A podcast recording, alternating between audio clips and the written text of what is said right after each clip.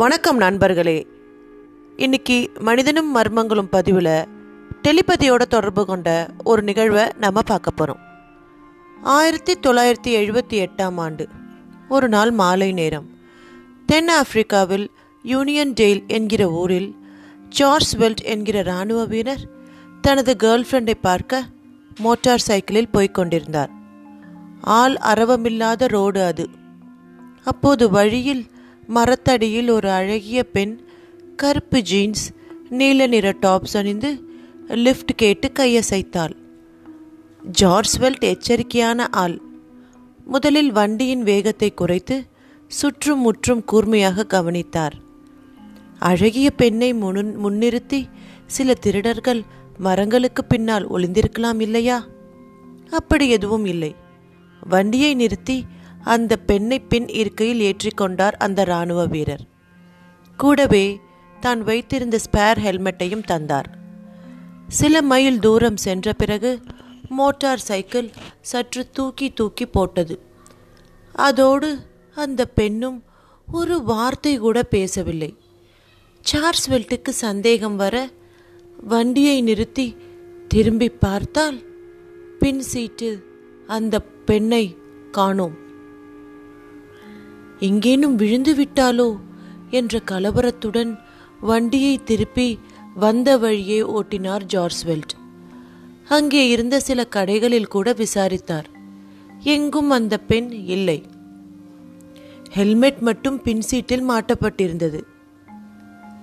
Scindia Hind David Barrett என்கிற அதிகாரப்பூர்வமான இரு ஆய்வாளர்கள் இந்த கேஸை எடுத்துக்கொண்டு தீவிர விசாரணை நடத்தினார்கள்.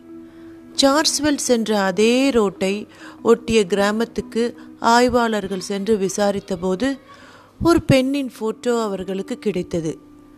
அந்த போட்டோவை ஜார்ஸ்வெல்டுக்கு காமித்தபோது இதே பெண்தான் என்று ஆச்சரியத்துடன் சொன்னார் அவர்.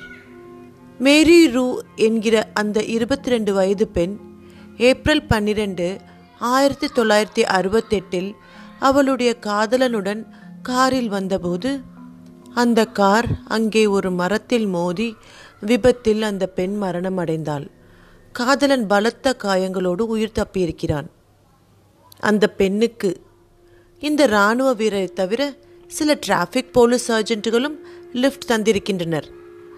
அதற்கு இரண்டு ஆண்டுகளுக்கு முன்பு லே கிரஞ்ச் என்கிற தொழிலதிபரும் அதே பெண்ணுக்கு லிஃப்ட் தந்திருக்கிறார் தன் காரில்.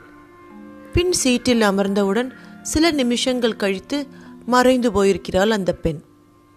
இப்படிப்பட்ட சில அனுபவங்களுக்கு டெலிபதி போன்ற காரணங்களையும் சொல்ல முடியாமல் மனோ தத்துவ நிபுணர்கள் விழிக்கிறார்கள். மற்ற நம்பாத விஞ்ஞானிகள் இதெல்லாம் வெறும் பிரம்மைதான்.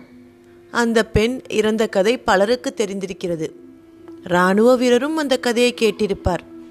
அதே சிந்தனையுடன் வண்டி ஓட்டும்போது அபரிமிதமான கற்பனை செய்து கொண்டதால் ஆவியை பார்த்ததாக அவருக்கு ஒரு நம்பிக்கை வந்துவிட்டது. அந்த கதையை கேட்ட மற்ற சிலரும் ஆவியை பார்த்ததாக சொல்ல ஆரம்பித்து விட்டார்கள். கிராமங்களில் உலவும் எல்லா பேய்க்கதைகளும் இப்படித்தான் என்று நம்பாத அணி விளக்கம் தருகிறது. என்ன நண்பர்களே நீங்கள் இதை நம்புறீங்களா இல்லை நம்பலையா? இத்துடன் இந்த பதிவு நிறைவு பெறுகிறது. மேலும் ஒரு சுவாரஸ்யமான பதிவோடு விரைவில் உங்களை சந்திக்கிறேன். நன்றி வணக்கம்.